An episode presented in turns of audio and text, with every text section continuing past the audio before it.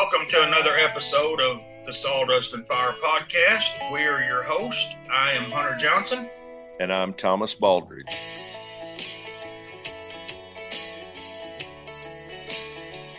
Well, Thomas, what you got going on today? You still blowing fire lines? Yeah, yeah, and uh, today was a heck of a day to do it because the wind was blowing about sixty miles an hour, and if you could, um, if you could just work with the wind, and all you had to do is just barely get the leaves up off the ground, and the wind took them to the next county. so, oh, and then the, the I had my new fancy earmuffs on with the radio in them. Yeah. So I was listening to the radio too. Well, first I listened to a podcast, and then I listened to just some regular local radio. And I heard them say, "Oh, something about well, here comes the rain," you know, in Little Rock. And I thought, well, man, I still got you know time, and uh, I had blown a pretty good ways, and and uh, I I had stopped, and I was going to go back and get the side by side, and about halfway back to the side by side, out of nowhere, here comes the rain, and I mean it's pouring. So I jump in the side by side, and I take off, and I get down to where I left my leaf blower, and I grab it, and I throw it in the bed, and apparently I left the tailgate down from earlier and I slung out a chainsaw and two gas cans back God knows where. so then that's what happens when you get in a hurry. The wind's blowing 60 miles an hour. I think I might be in a tornado. It's 70 degrees in February. Raindrops are big as your fist, and it's pounding on me, man. I mean, like soaking me. So a hot foot to side by side, good, and I'm hammered down, and and uh, as our old buddy Matt Martin would say, I'm gassing on it. and I go back up there and I get the gas can and I get this chainsaw and another gas can and I take off and I'm about a mile from the house. So I'm throwing my cell phone in the glove box, trying to keep it from getting soaked. And anyhow, by the time I get back here, I'm soaked through to my underwear and trying to peel off uh, wet blue jeans that weigh 400 pounds. You know, it just, it ain't no fun. But, uh, well, can we get the video of that? I mean, I could market that video, I think. Man, I bet it was a show. oh, and I spooked some deer doing all that, by the way. Yeah. And they, they scared the life out of them. I don't know if they were bedded down, but they weren't far from where I stopped leaf blowing. And when I was coming back through there, here their deer went every which way, and uh, they were running. I was driving about oh 23 to 30 through fire lane roads, and they were going faster than that. I mean, I couldn't keep up with them. Hmm. But yeah. Well, I need to be doing some of that leaf blowing myself, but man, I got so much to do. I think uh, I'm gonna try to get up there and look at it in the next day or two and get a good plan together on which tracks I'm actually gonna burn. I think I'm gonna have to set it up kind of like the forest department does, and instead of relying on my fire lines, I think I'm gonna have to bounce it off the highway and off a creek, and uh, may have to have some bigger burns this year instead of some smaller. Just boy, it just seems like I ain't got done what I need to get done, but I may may still take the bobcat and the uh, grader blade up there and run around some, see if I can blade some of it off. But um, we just can't get no weather. I mean, it just won't it just won't quit raining enough to even get equipment up there to take care of some leaves, much less light a fire. Well, here's where I made my mistake. We were in a severe drought severe drought all the way up until de- deer season. And they lifted the drought ban. We got enough rain. And these fields and pollinator plots, I took, I finally decided I was waiting for it to go dormant. We got two frosts, but then it would go back to 70 degrees, get a frost, and it'd go back to 70. So I thought, man, I don't know if I should do this now or not. Kept arguing with myself. And anyhow, finally, I got the tractor and the bush hog and I mowed me a perimeter and I said, I'm to light these fields off. Well, it started raining and it's been raining ever since. And now it's greening up, and I, I doubt I could get it to carry a fire. Um, Bradford pears are blooming. I, I seen some other trees blooming today. Um, my allergies are so flared up from leaf blowing. My eyes are about swelled shut. Uh, just blowing my nose like crazy. I'm eating I'm eating allergy medicine like it's Skittles. And um, I, I, have had one day that I could have burned. Um, but if I was smart, as soon as that drought ban lifted, I should have lit the world on fire. But I wasn't smart. And now I'm looking at this forecast. Of course, it rained today. And uh, uh, I could have burned two days ago if I would have had everything ready. And I almost did it, but I decided to wait because I didn't have everything prepared like I wanted. And it's better to wait on something like that than to rush it and then chase a fire across your neighbor's ground. But um, well, today's Wednesday, so tomorrow there's a small chance of rain. Friday a small chance of rain. Saturday, Sunday a pretty decent chance. Monday a small chance. Uh, Tuesday, Wednesday looks like it'll be kind of clear to cloudy. Then Thursday, Friday, it sets in raining again. Then we get about a three day stretch of less than 24% chances, and then it goes back higher chances of raining again. And that's the way it's been. At best, we've been able to string three to four days of dry weather, and some of them haven't been sunny or windy. And we really need a little bit of sunshine and a little wind. I, I would take, man, I, I would take seven to 14 days of dry sunshine right now, but I'd be thrilled if we got five. Oh yeah, I'm with you. I, I would too. That's uh yeah, it makes it tough, but you know, we we talk about hindsight how we wish we would have burned there in October and November, but the thing is, you can't put a crew together in October and November. It's hard enough to put a crew together in February and March to go burn. But yep. you know, you just can't if a guy's got time off in October, and November, he's gonna hunt. He don't care nothing about helping you burn. And uh that's right we got to get some more folks that are qualified to help help with some burns. Uh, you know, a guy could make some good extra money if he just volunteer to help with a few burns. He don't need nothing but a four wheeler, and uh, uh, and we might could even help him out with that. But you know, if a guy just had the knowledge uh, of able to burn, he could uh, he could sure jump in and help some folks out and get some get some burning done. But that's one of my number one problems is I just can't put together a crew when I need one. Yes, yes, that's always a challenge. Yep. I mean, that's always a big challenge. But you know, there's uh there's some hope, you know, some uh prescribed burn associations are starting to get more attention in the state. Um, you know, I think you're uh, had a couple biologists meeting here this this week, and um, in fact, yesterday morning, I met, talk about a day, yesterday morning, I met with a biologist and a contractor looking at a particular job on the farm. And uh, then that afternoon, I went to court for uh, one of these guys who likes to trespass and um, come over and try to do a little poaching. So, uh, law enforcement guys had taken taken extra care of him Good. But I had to go to court for that. But anyways, uh the uh the Quail Forever guy, they they've got a burn team also in the state. And he told me they are so backlogged right now due to weather. Yep. And the and the QF people are good about burning any day it'll work. Yes. You know, they're really good at it.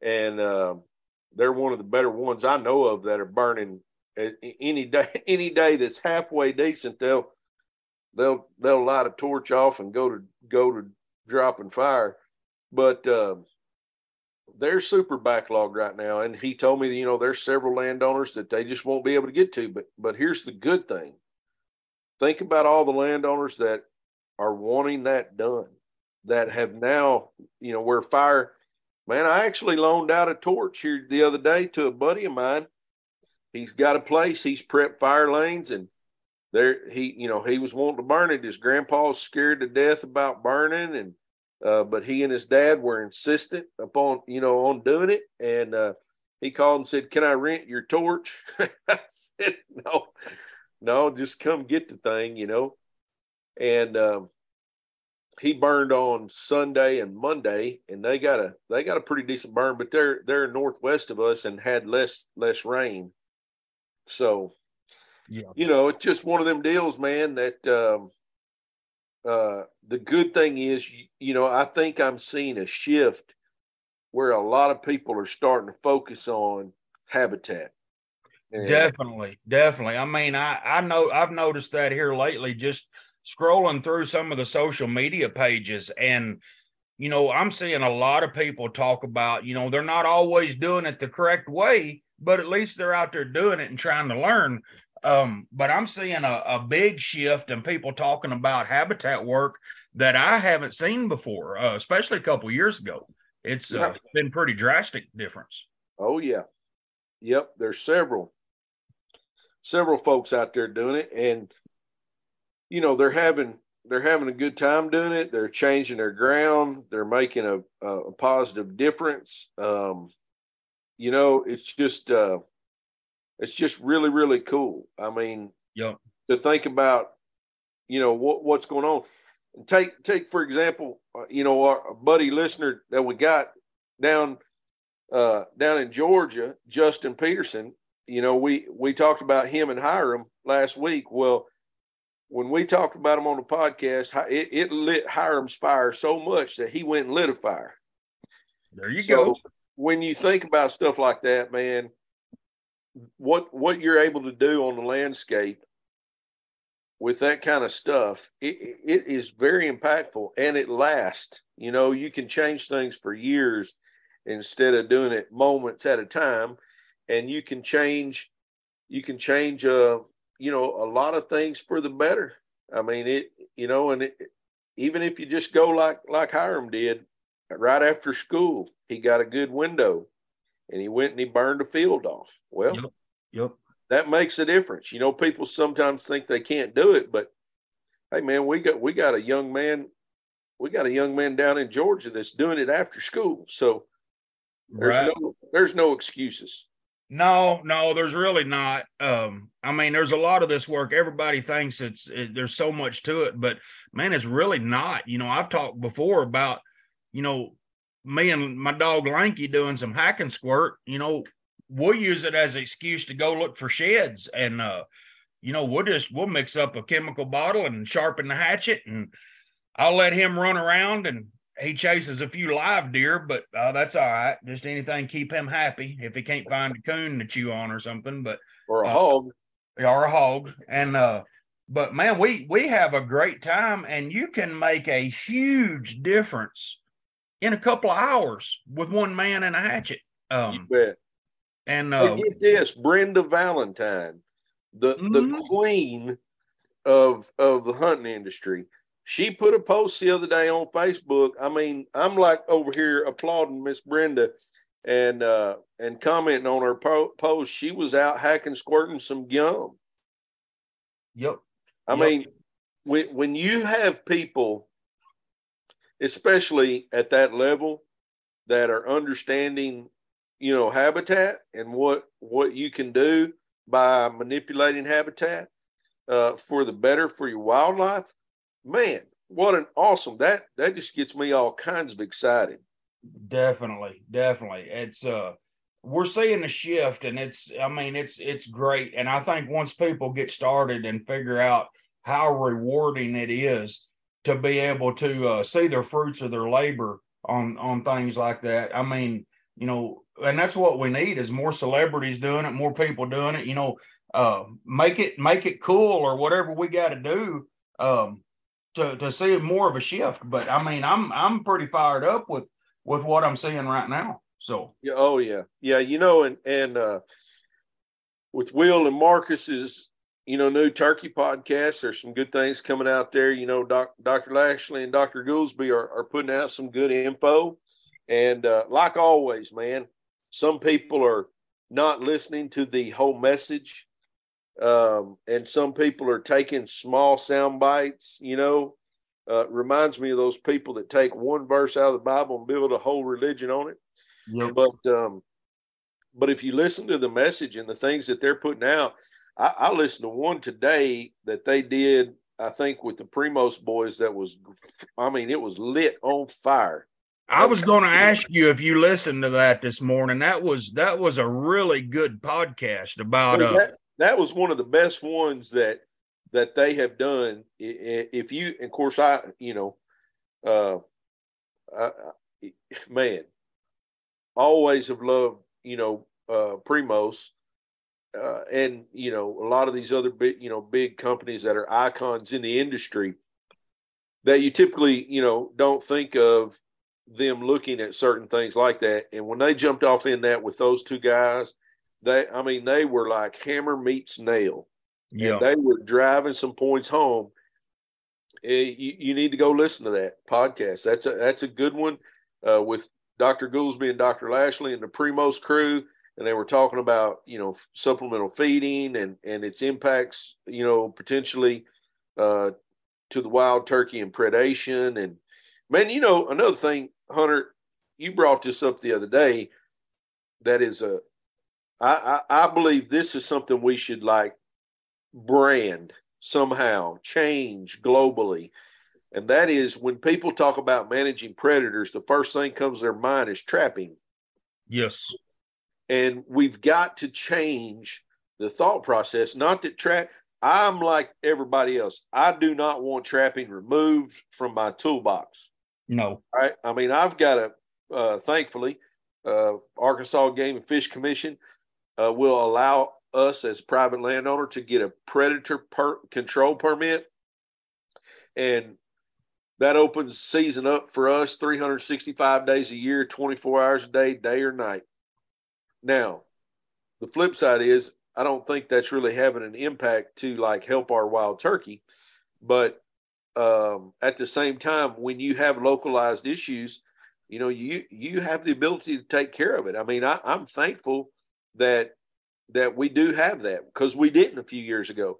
However, when you listen to some of the stuff and the overall message that they're saying, there's a lot of other ways to manage predation and manage weather with without setting a trap and without uh, asking the good Lord for it not to rain. And I don't mean to be sacrilegious or anything, but but well, you yeah, know, I mean that's that's absolutely right. And you know, uh trapping predators in um inadequate habitat is doing nothing to, right. to help you out. Um, you know, and so so what what you just said about you know when when we hear the term managing predators, everybody's mind automatically goes to trapping. But the thing is, with trapping, it's just what it is. It's trapping, and uh, you're removing a few m- mammal predators off of the landscape, but you're not doing anything to remove the reptilian predators, the uh, avian predators, um, and you know what a lot of people don't realize is there is always going to be the exact number of predators on a property that that property can support. The, yes. the good Lord designed it like that. So even if you decrease and can can actually long term decrease one predator, you're going to have other predators fill that niche. Like if you could really decrease coyotes on a property, then you know all the studies have shown that the field rats increase and the hawks increase to feed on the field rats and the snakes increase to to feed on the field rats and you know, there's so many things. There's like a chain effect there. So, um, you know, if we can manage, just manage our property against predators and then use trapping as that finishing tool, then we're always going to be money ahead. But even if all the predators were gone off a property, if you don't have the habitat to support those young birds, you're not going to have to, you're not going to have birds. Period. So, and I'm going to tell you another another good podcast I listened to was uh, on the Mossy Oak podcast the other day. the Gamekeepers podcast. Yeah, They were talking about. I didn't get to uh, finish that one. I got uh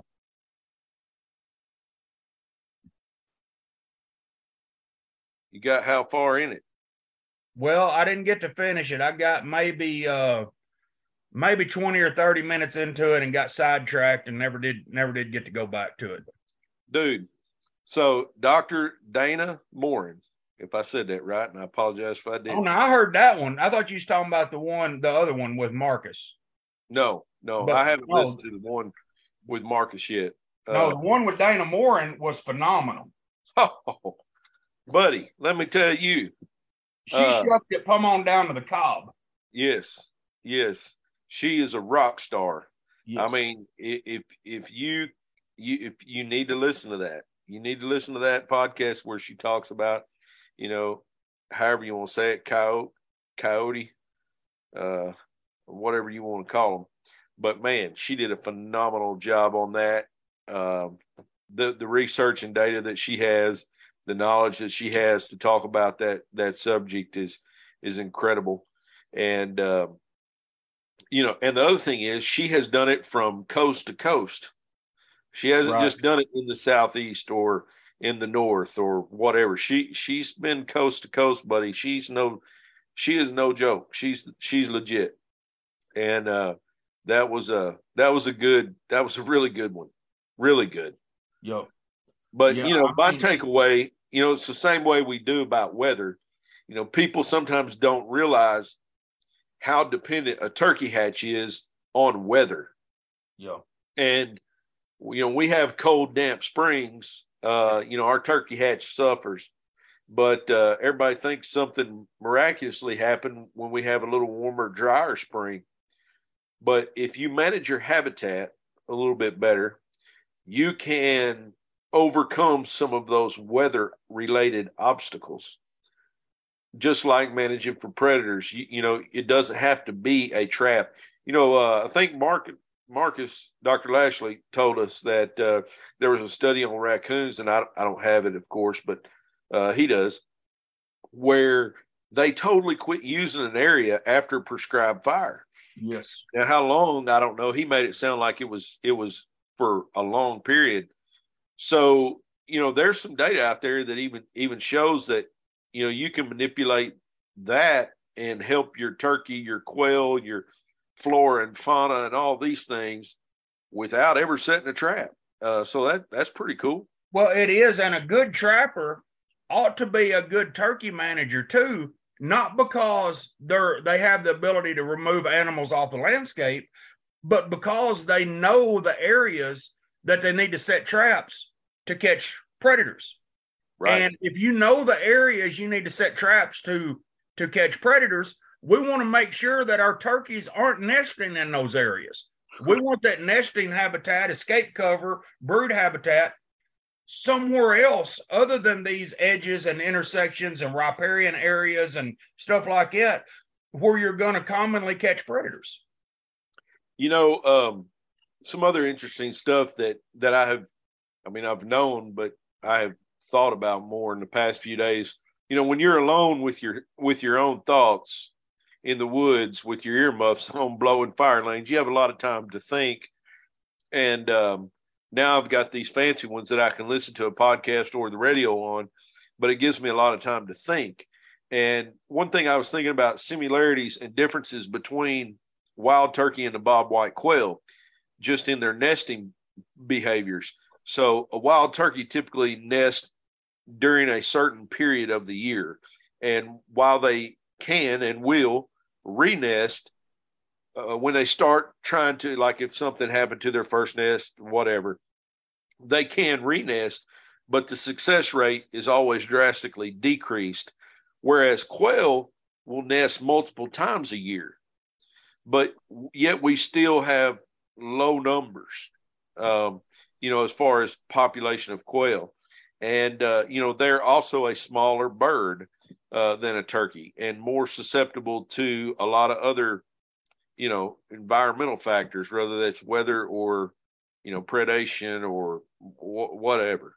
So I just got to thinking um, a couple days ago about you know, we should be able to rebound quail theoretically, I would think, quicker because they're going to nest more frequently in a 365 day year than a turkey is. A turkey's going to have a nest.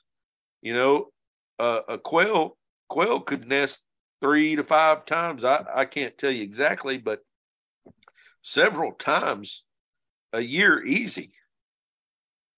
Right. So we ought to be able to rebound quail faster, I, I would think. Uh, well, it I'm, takes I'm, habitat, and people are just now getting on board with it.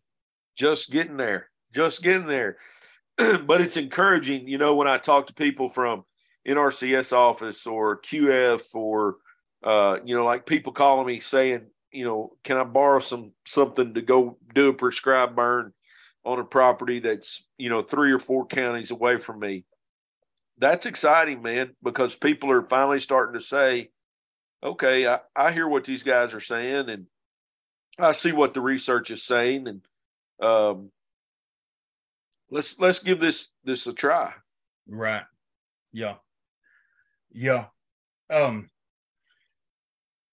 it's very, very encouraging. I, I, mean, you know, from everything we've just talked about to seeing guys doing more habitat work to, you know, God bless doctors Marcus Lashley and, and Will Gulsby for what they're doing. You know, people need to hear the truth. They need to hear the message. They need to, they need to know what they can do on their property, whether you like what's being said or not whether you agree with it now or not, it's science based, it's factual stuff that's proven to work. And, you know, a, a good preacher gets souls to heaven by stepping on some toes and stomping on some feet and beating on the pul- pulpit. But yeah. we've never had a research biologist portray a message that way. And we need that's why I'm so thankful for them for jumping up here and being direct and being to the point and and shucking it on down to the cob this message that landowners need to hear. Yes. And and you know, in all honesty, I want them to be even more blunt, but they're really really good at saying here's what the study says and here were the limitations of the study and here's what we can say from that and here's what we can extrapolate from that. Everything else that you're asking us at this point, we don't have science and research to prove. Now we can make some very valid hypotheses from this, but they're walking people through that. And, and I don't know if everybody comprehends it, but awesome material. And yeah, they're doing a good job. I mean, they're, and they're staying very they're staying very true to uh, you know they're doing the Joe Friday deal. Just the facts, ma'am. Just the facts. Well, you ever seen the movie Dumb and Dumber? Uh, I know of the movie. I don't think I've ever watched the whole thing. I, have seen a clip or two. Well, that's a couple hours of your life you probably wouldn't get back. But uh, but anyway, there's a part in the movie where he asked the uh, I don't know if it was dumb or dumber, but anyway, one of them asked a lady, uh, the chances of them getting together. And uh, the lady said uh, uh, one in a billion or one in a million. And he says, okay, okay. And he starts grinning real big. So you're telling me there's a chance? Yeah, yeah, you know, that's right. That, that's that's the way a lot of these guys are doing with this. You know, they can sit there and tell you that, hey, we're not saying that it doesn't work. You know, if this is met, if that's met, if that's met, it could have a little bit of a positive impact, but it's going to be very small and it's going to be limited and blah, blah, blah. And then the guys, some of these guys are hearing, oh, okay, so you're telling me there's a chance. right. I'll keep doing what I'm doing because you're telling me there's a chance. Well, and then here's another thing, you know, it's a, it's a, a you know, a little bit of a risk reward type deal too. You know, when you start looking at how much time do I have to put into this? How much money do I have to put into this? And what's my return going to be on this? Right. But when you when you start looking at things like that, like you or I, you know, we we have to decide what we're going to do tomorrow. Okay? And it's finally not going to rain, I guess, but it's still wet. So We know we're not burning. Maybe we might could blow fire lanes depending on how much rain we got, how wet the leaves are. But we we could go set traps. We could do this. We could do that. But we're looking at a return on our labor and then also a lifespan of that. Right. So what's it cost time wise? What's it cost money wise? What am I getting out of it? And what's the lifespan of the practice? Right. So for me, when you look at, let's just pick on trapping because we are, you know, you have to do it intensively. And Marcus and Will have been trying to ID what intensive is. And that's more than anything anybody I know has ever done. But even if you do it very intensively, every day, hardcore for months on end, or at least days on end, and you target it around, let's say, nesting, or you target it around your fawns dropping or whatever, the day you quit trapping, you're right back to where you were, to where you started from. That's right. And and you know, even in I guess even in poor habitat, you know, people say, well, you know, I caught this coyote. That's one that won't be eating a turkey.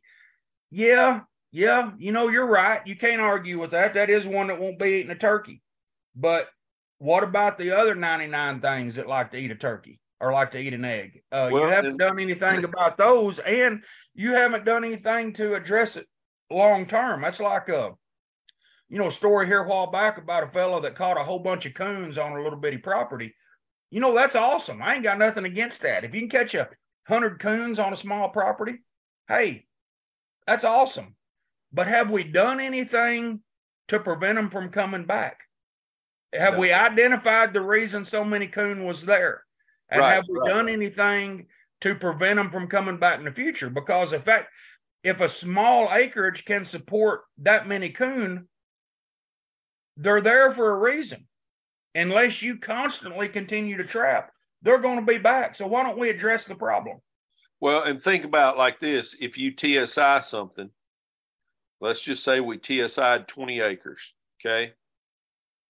The lifespan on that is 10, 15 years minimum. Well, and burning, we can prolong it for a long time.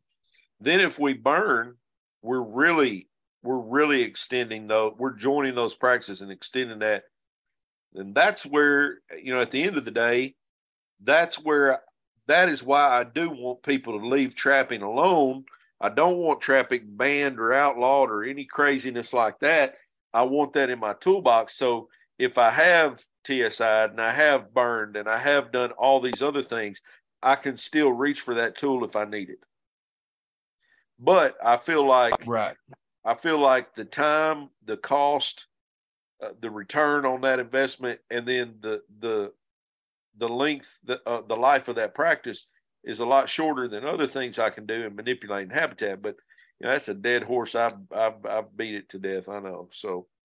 Well, but, you know, so we've I've got a property that I help take care of up in the hills, and uh, it's about twelve hundred acres, and you know, used to it was pretty good coon hunting. We've got an older gentleman down the road that has world class coon dogs, and he loved to coon hunt his property.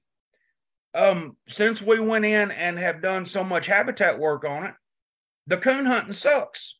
I yeah. mean, he can run dogs all night long, and he's lucky to tree one or two coon. Now, when we're trying to shoot does for a DMAC program, you know, we don't ever try to feed year round, but we will bait for short periods of time to try to draw doe to a certain area so that we can shoot more of them. If we do that down by the creeks, we're going to have two or three coons show up occasionally at that feeder. But if we put out a feeder up on top of the ridge tops where we burn and where we thin, we very seldom see a coon show up to a feeder up there. And it's just because of the habitat work we've done. You rewind three or four years before we started cutting timber and burning and hacking squirt, uh, you would have had 10 or 12 coon on a feeder anywhere you put it, anytime you put it. Oh, yeah. Oh, yeah. Yeah, there's no doubt. No doubt about it. No doubt about it. Just happy know, to see what everybody's doing. Happy to see people jumping on the bandwagon and getting serious with some with some habitat work. Well, you know, I mean, you can look at this a lot of different ways.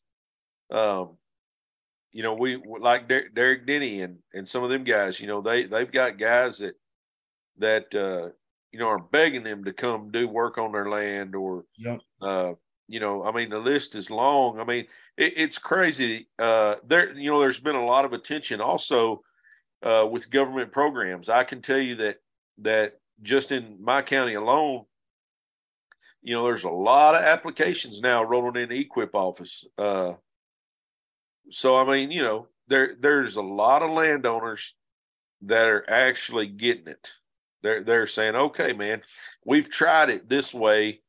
We've tried it kind of like we talked about hog hunters. We've tried it your way for, you know, 20 years and it hasn't worked. So now we're going to try it a different way. That's right. That's right. You know, and that, you know, talking about job opportunity was little to no investment. A guy that wanted to run up to Lowe's and buy him a $40 Estwing hatchet and a $7 squirt bottle could make a awesome living for himself if he didn't mind swinging that hatchet. There's plenty of work out there to be done. There's a lot of work. Uh, and, and, you know, it's hot and it can involve ticks and chiggers and, and it can be unpleasant. Yep. But it can also pay pretty good. It can pay pretty good and it can be very, very rewarding if you, uh, if you go into it with the right mindset. Oh yeah. Oh yeah. Yeah, for sure. But yeah, there's a there's some good things happening, man. I, I'm uh, I at least have a little bit of hope. I'm optimistically, uh, you know, reserved, I would say, but uh, but yeah, good things. Well, so what do you got on the books in the works? What kind of plans you got coming up? Uh, I know you're trying to burn, but other than that, what's uh what's happening on your farm this year? Uh, got got some cattle coming. Uh, probably probably sometime in April, uh, no later than May. But given the fact that the weather thinks it's two months ahead already, and um, apparently Mother Nature's all out of whack and thinks that it should be spring already. Um, you know, may may put those cattle here a little sooner, but um, trying to finish some things there. We've done a lot of fencing and you know all that kind of stuff. Uh, might be putting in some watering tanks for for livestock to do some rotational grazing. Uh, we still haven't worked through all that, but we're trying to to sort through it all. And um, you know, be, beyond beyond that, I got to get some stuff burned. I, I almost have I almost have things ready to roll. So probably another oh two days of not not killing myself. You know, I I could probably do it in one day if I tried to kill myself, but uh, probably another two days of work, and um, I'll be ready. I'll be ready to uh,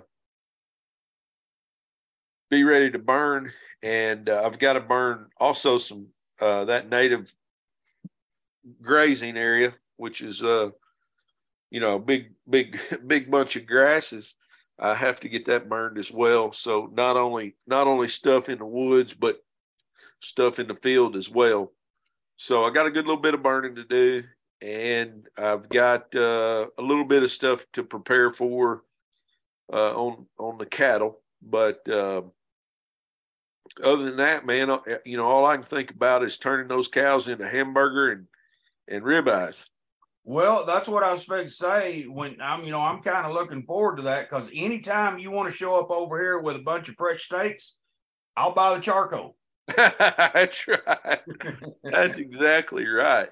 Man, I'm telling you. And man, my bees are going nuts so out there. They think it's spring too, and that that gives me a lot of concern because I'm worried that uh, you know, we'll rock along with this 70 degree nonsense. And if it doesn't produce a tornado, of course, it cooled back off after this rain. But if we stay lucky enough, blessed enough not to have a tornado, then it's just as likely to turn around and ice or snow in March or April. And it could really stunt some some some growth of of pollinators and you know so on and so forth, and uh, that worries me because that's you know we we need I need those things to survive. Yeah, yeah, definitely. Yeah, definitely. I've uh man, I've got a bunch of burning to do myself. Probably, you know, in a perfect world, I'd try to burn about 700 acres uh, this spring if I could, and probably turn around and burn another two or 300, uh, you know, August, September, if uh, in a perfect world. But uh, I've got a lot of hack and squirt to do. I've got a lot of cut and drop to do. I've got a lots and lots and lots of spraying to do. Of course, it seems like I spray more and more every year, but man, I've just uh, at least I'm set up for it. But man, I've got I've got a lot of spraying to do this year on some open lands as well as in some some timber, some invasive removal, and um, then I got a bunch of equipment work I'm still not done with. I gotta gotta try to get done. But that, that that's a never ending deal right there. Oh, it never ends. Yeah, it's always kind of like me, kind of like me spraying Sericea. You know, it, it, I've always got Sericea somewhere that could get sprayed, I guess. And uh, man, I saw some giant mullein uh, popping on fire lanes already, trying to c- come to life and grow. Yeah, and I've got a bunch of that. Brad, I hate that stuff. Bradford pears that are blooming. And hey, I'm uh, gonna tell you, anybody that doesn't think we've got an issue with invasives, drive around to Arkansas right now and if you look in the woods and you see it green, it's probably privet. And if you see yep. it blooming white, it's probably Callery pear. Yep. And there is a bunch of it. Oh man, the there's so much just if you drove from Little Rock to Searcy on 67 167, it's it should be shockingly eye-opening to anyone at the amount of privet and and Callery Callery pear or whatever. Well, it's the same if you leave here headed west to Memphis. It's the same same thing. Um, I think it's I think it's covering the whole dang state. It's bad, man. And you know what is sad to me is some states took action really quick on a lot of these different things. As far as you know, I say quick, it wasn't quick, but quicker than others and ban things like Bradford pears or put them on an invasive list or whatever. But what's very frustrating to me is how certain places are allowed to import all this nonsense plant stuff and then just turn it loose out here and let it go. And yeah. they think it's just in their house, you know, in a subdivision, but it winds up out here competing and trying to change my ecosystem, and I don't appreciate it. Man, it takes over the whole country. Yep. Yeah, it does. And uh yeah, it's it's crazy, man. Yeah, I was uh I was texting back and forth with a logger this afternoon trying to get some prices. I've got a buddy that's uh, decided to get into some some habitat work and uh he's got a little different problem than than a lot of folks. Um he's got to cut a bunch of red oaks so that he can produce more red oaks. Um, I know for a lot of people that don't understand that, that sounds kind of goofy, but he has got an overpopulation of mature willow oak, water oak, Nuttall oaks in an area and has had zero regeneration in probably 20 years. Um, there's no sunlight hitting the ground whatsoever and you look at these oaks, the canopies are just teeny tiny. They're not branched out, they're not doing anything. And, you know, they're not producing acorns like they should. So, you know, it sounds counterproductive, but he's trying to get a logger to come in there now and give him a price on some red oak logs uh, because he needs to get serious and probably cut at least half of what's growing um, across his property so that he can have some more understory coming up and get some some early successional uh, red oak regeneration and some mid story stuff coming. Yeah, uh, that's a tough market. Um, you know, there there's uh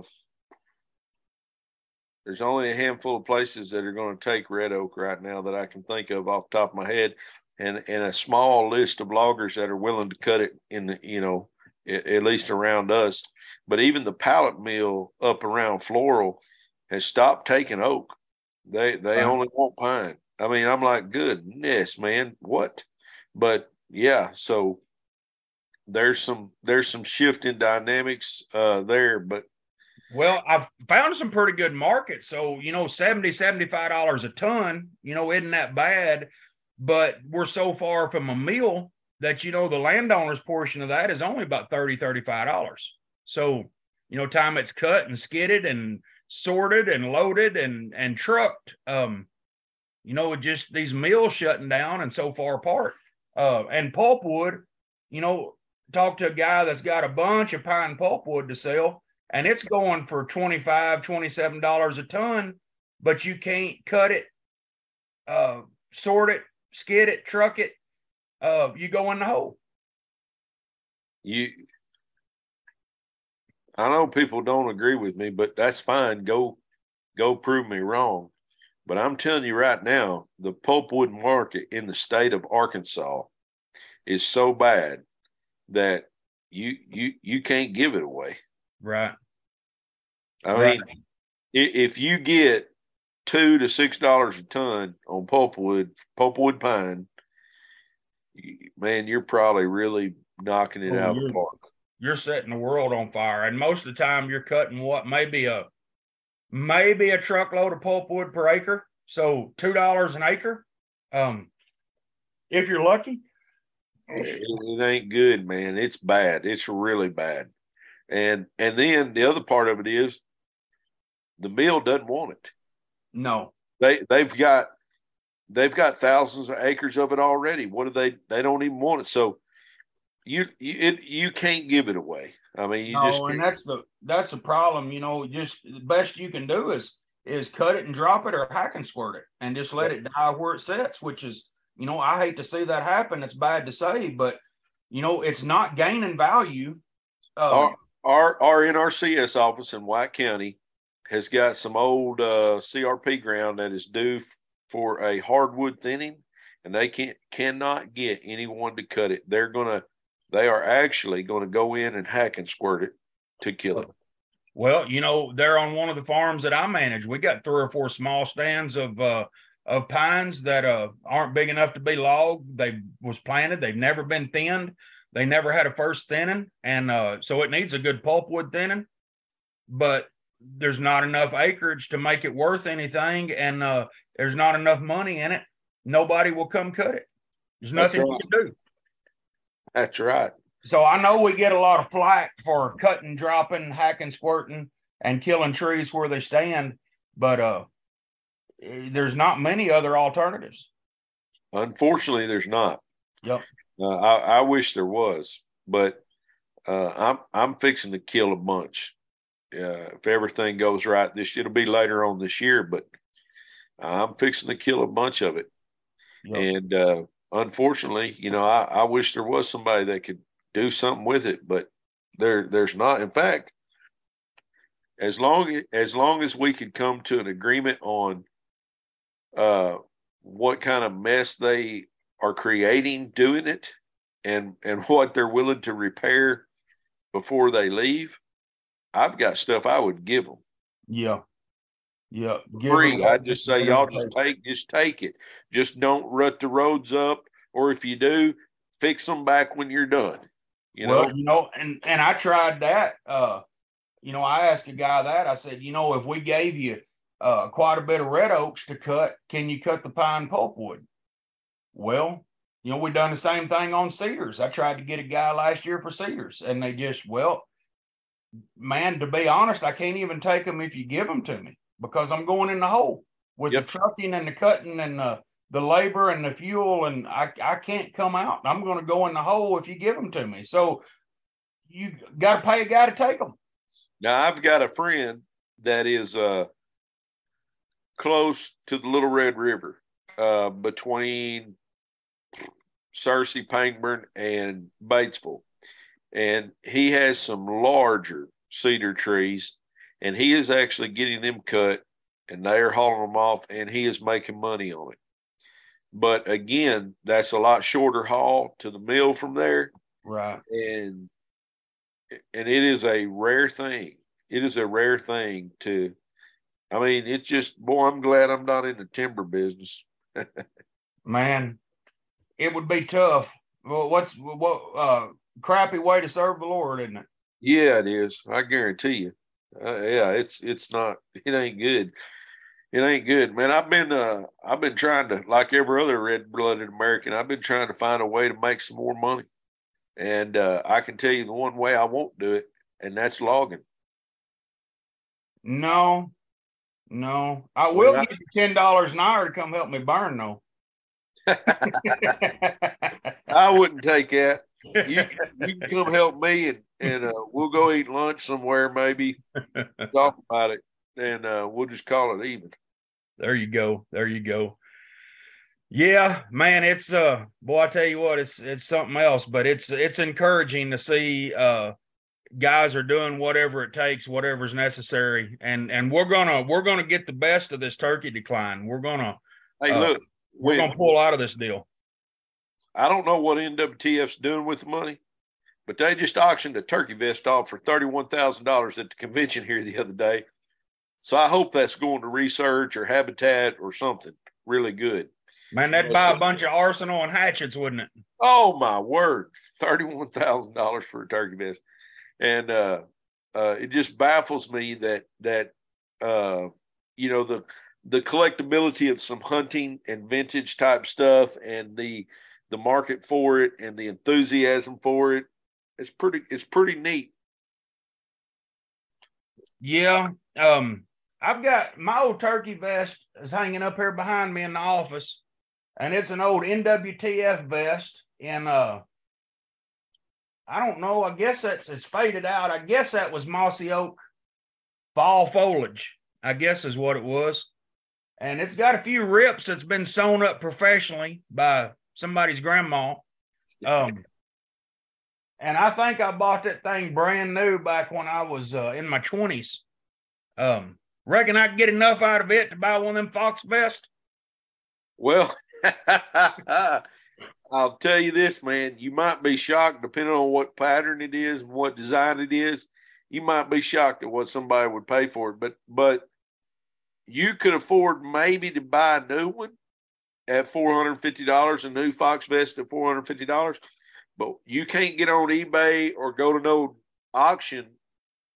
I mean, when the the ones on eBay already over three grand, and uh, and the auction when that live auction when that NWTF convention went for thirty one thousand dollars. I mean, you're talking about they they paid for an enclosed cab, heat and air side by side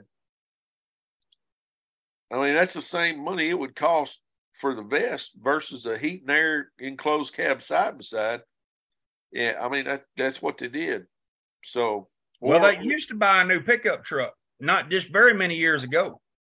Well, you're right about that, but them days, you know, me and you've talked about that. Them, the prices now on trucks and and ATVs and all this stuff, it, it's crazy.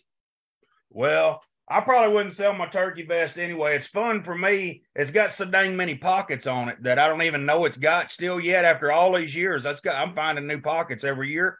And not only that, but I I'm getting old enough I can't remember. So I guess I'm I guess I found them once upon a time because I'm finding a shotgun shell here and there and stuff that I know I bought back in the 80s, 90s.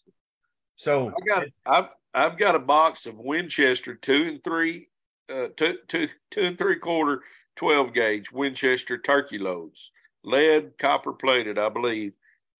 Gray box in Trebark camo.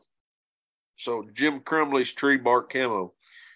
And I think the box was marked down it I got it in there. I had to go look two dollars and something or five dollars and so I think it was two dollars and two dollars thirty seven cents or something. Got I bought it on sale and there's still about two shells left in that thing because who's going to shoot two three quarter twelve gauge?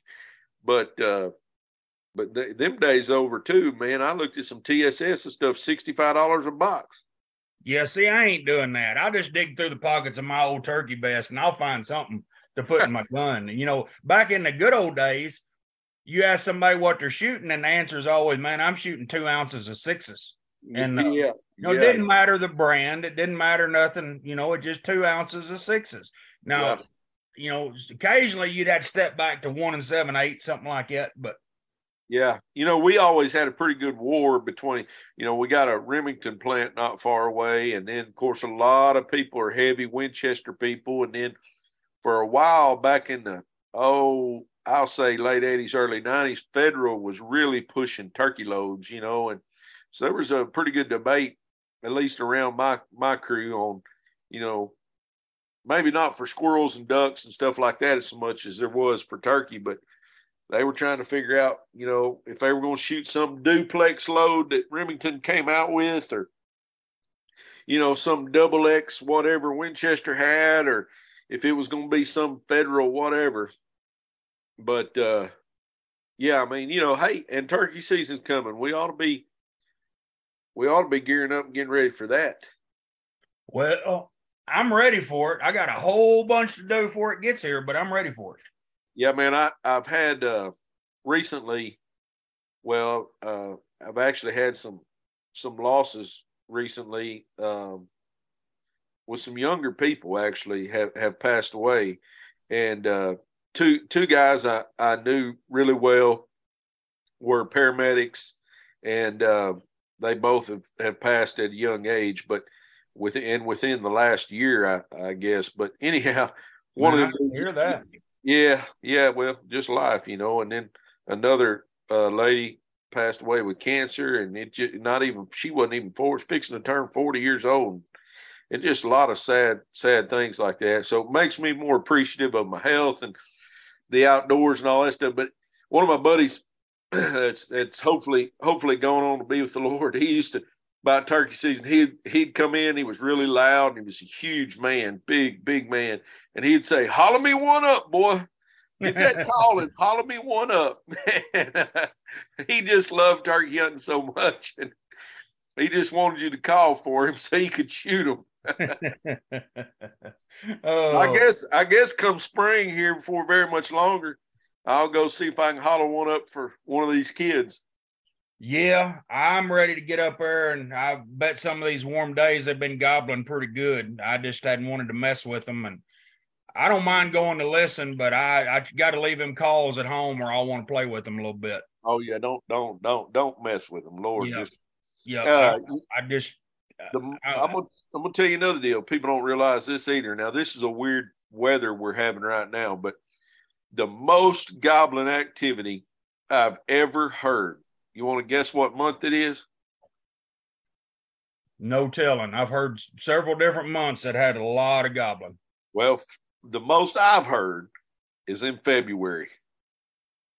I, I stumbled into some turkeys in the Ozarks in the National Forest and I never in all my life heard so much gobbling. I mean, they were lit on fire. There was turkeys everywhere. This has been, of course, years ago, but there were turkeys everywhere, and they was gobbling everywhere. But you know, even even during deer season, we had some birds gobbling. And uh, I always say, man, if the buttercups start blooming, I promise you the turkeys are go- gobbling. And I got buttercups full blooms. Well, we know they're gobbling. I think they're still grouped up pretty good, but uh, we we know they're gobbling. Um, yeah, it's coming. Better get, better get uh, better get excited. You know, better get you your old 835 Mossberg. It kills on both ends. I love an yeah. 835 Mossberg, man. That's the best patterning shotgun in the world. Man, I've always been anti Mossberg, but oh, I love them things. If if worse comes to worse, you can beat the turkey to death with it, and it'll still it'll be all right. There you go. There you go. Well, we've rattled on about long enough. We probably better jump off here. And uh, but hey, the message we want to get out to everybody. We thank y'all that are already doing it, but the message we really want to get out is cut the tree and burn where it used to be. Amen. So y'all get out there, get busy. Thank y'all for their that are are trying to save you turkeys and doing putting in the work. And uh, we'll catch y'all uh, next week on Sawdust and Fire. Thanks for listening.